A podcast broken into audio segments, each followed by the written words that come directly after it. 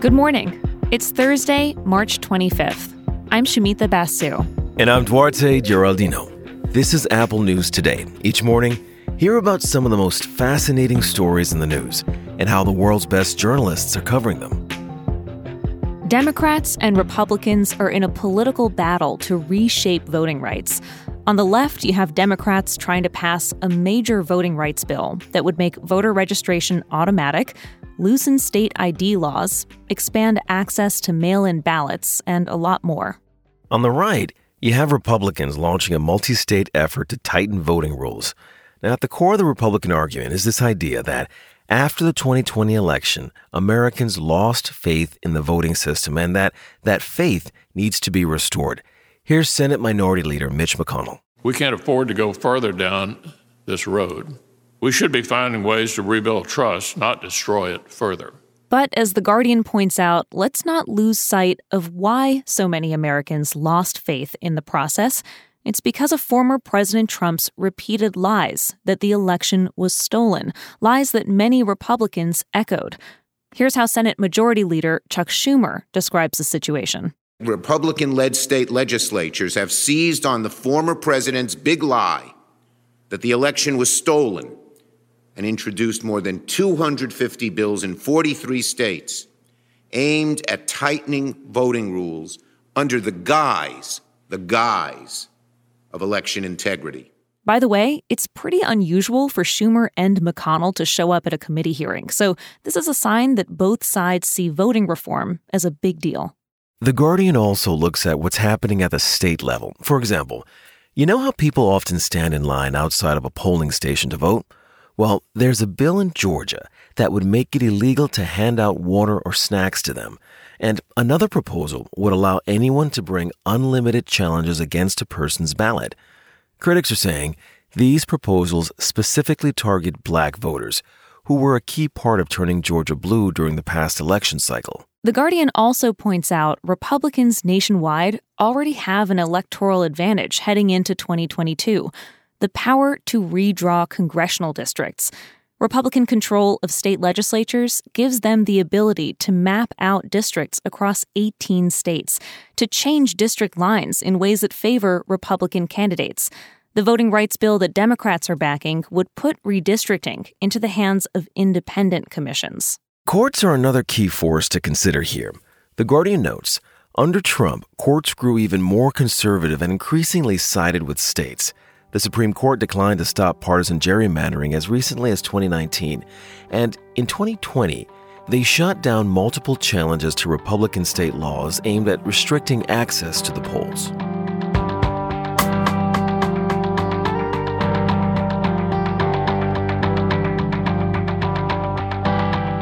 Virginia once executed more people than any other state, but now that's over.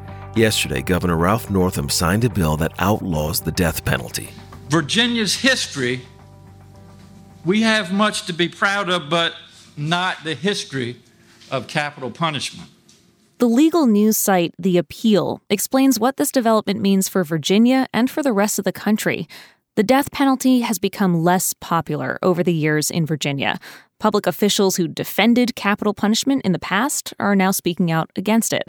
And for the past 10 years, there have been no death sentences in the state. Numbers from the Death Penalty Information Center show 22 states already abolished capital punishment, and an additional 12 have not executed anyone in at least a decade. But what this means is the death penalty is still legal in a majority of states. Now, at the federal level, there were no executions for close to 20 years. That is until the last few months of Trump's presidency. His administration executed 13 people. Virginia is the first southern state to get rid of the death penalty. The appeal spoke with several Virginians who see a clear connection between abolishing capital punishment and protests for racial justice after the death of George Floyd last year.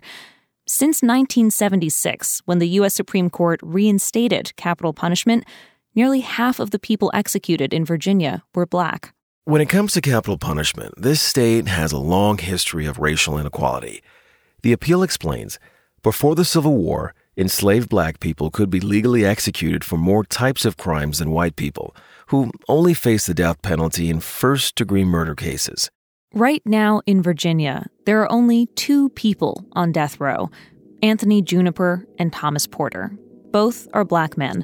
But now that this bill has been signed into law, their sentences will be changed to life in prison.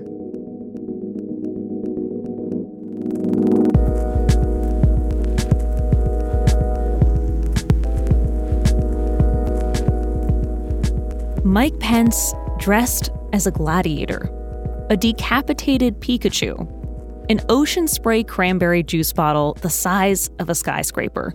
These are just some of the scenes depicted in digital art pieces by a man known as Beeple. And these pieces are rocking the art world right now. The New Yorker spoke with Beeple. The guy's real name, by the way, is Mike Winkelmann. And recently, a mosaic of his work sold for more than $69 million at Christie's auction. It was the third most expensive piece of artwork ever sold by a living artist. And it's not even something you can hang on your wall. This piece exists only as a digital file. That's right. Beeple sold this art as an NFT, a non fungible token. And if you aren't familiar with NFTs, I'll just give you a very short explainer. They use the same technology that's behind digital currency like Bitcoin.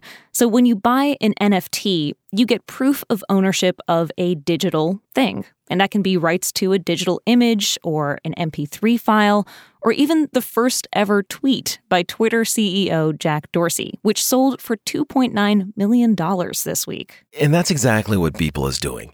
He's selling his digital art for sky high prices.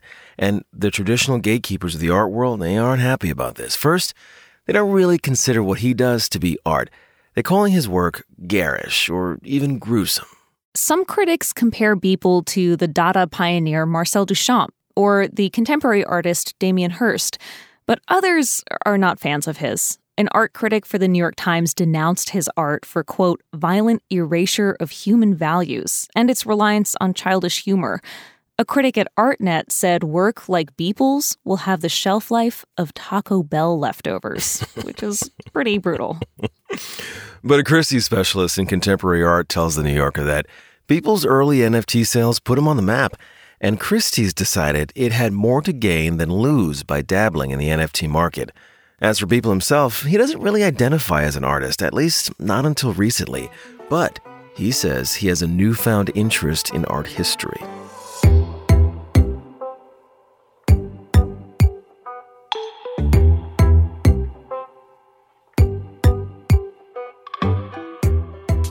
A few years ago, Dan Pashman, who hosts the food podcast The Sporkful, was getting bored of eating the same old pasta shapes spaghetti, penne. It just wasn't really cutting it for him anymore. So Pashman decided he wanted to create something new. So this man spent three years researching, tasting, designing, and cataloging pasta. He was trying to come up with the perfect new pasta shape. If you were to ask me which has kept me up at night more over the past three years, my actual children or this pasta shape, it would be a tough call. so he talked with Rachel Martin on NPR's Morning Edition about his criteria for creating the ideal shape. I have these three metrics that I've come up with by which I judge all pasta shapes. So there's forkability, like how well does it stay on the fork? Right. Sauceability, how well does sauce stick to it? And toothsinkability, like how satisfying is it to sink your teeth into it?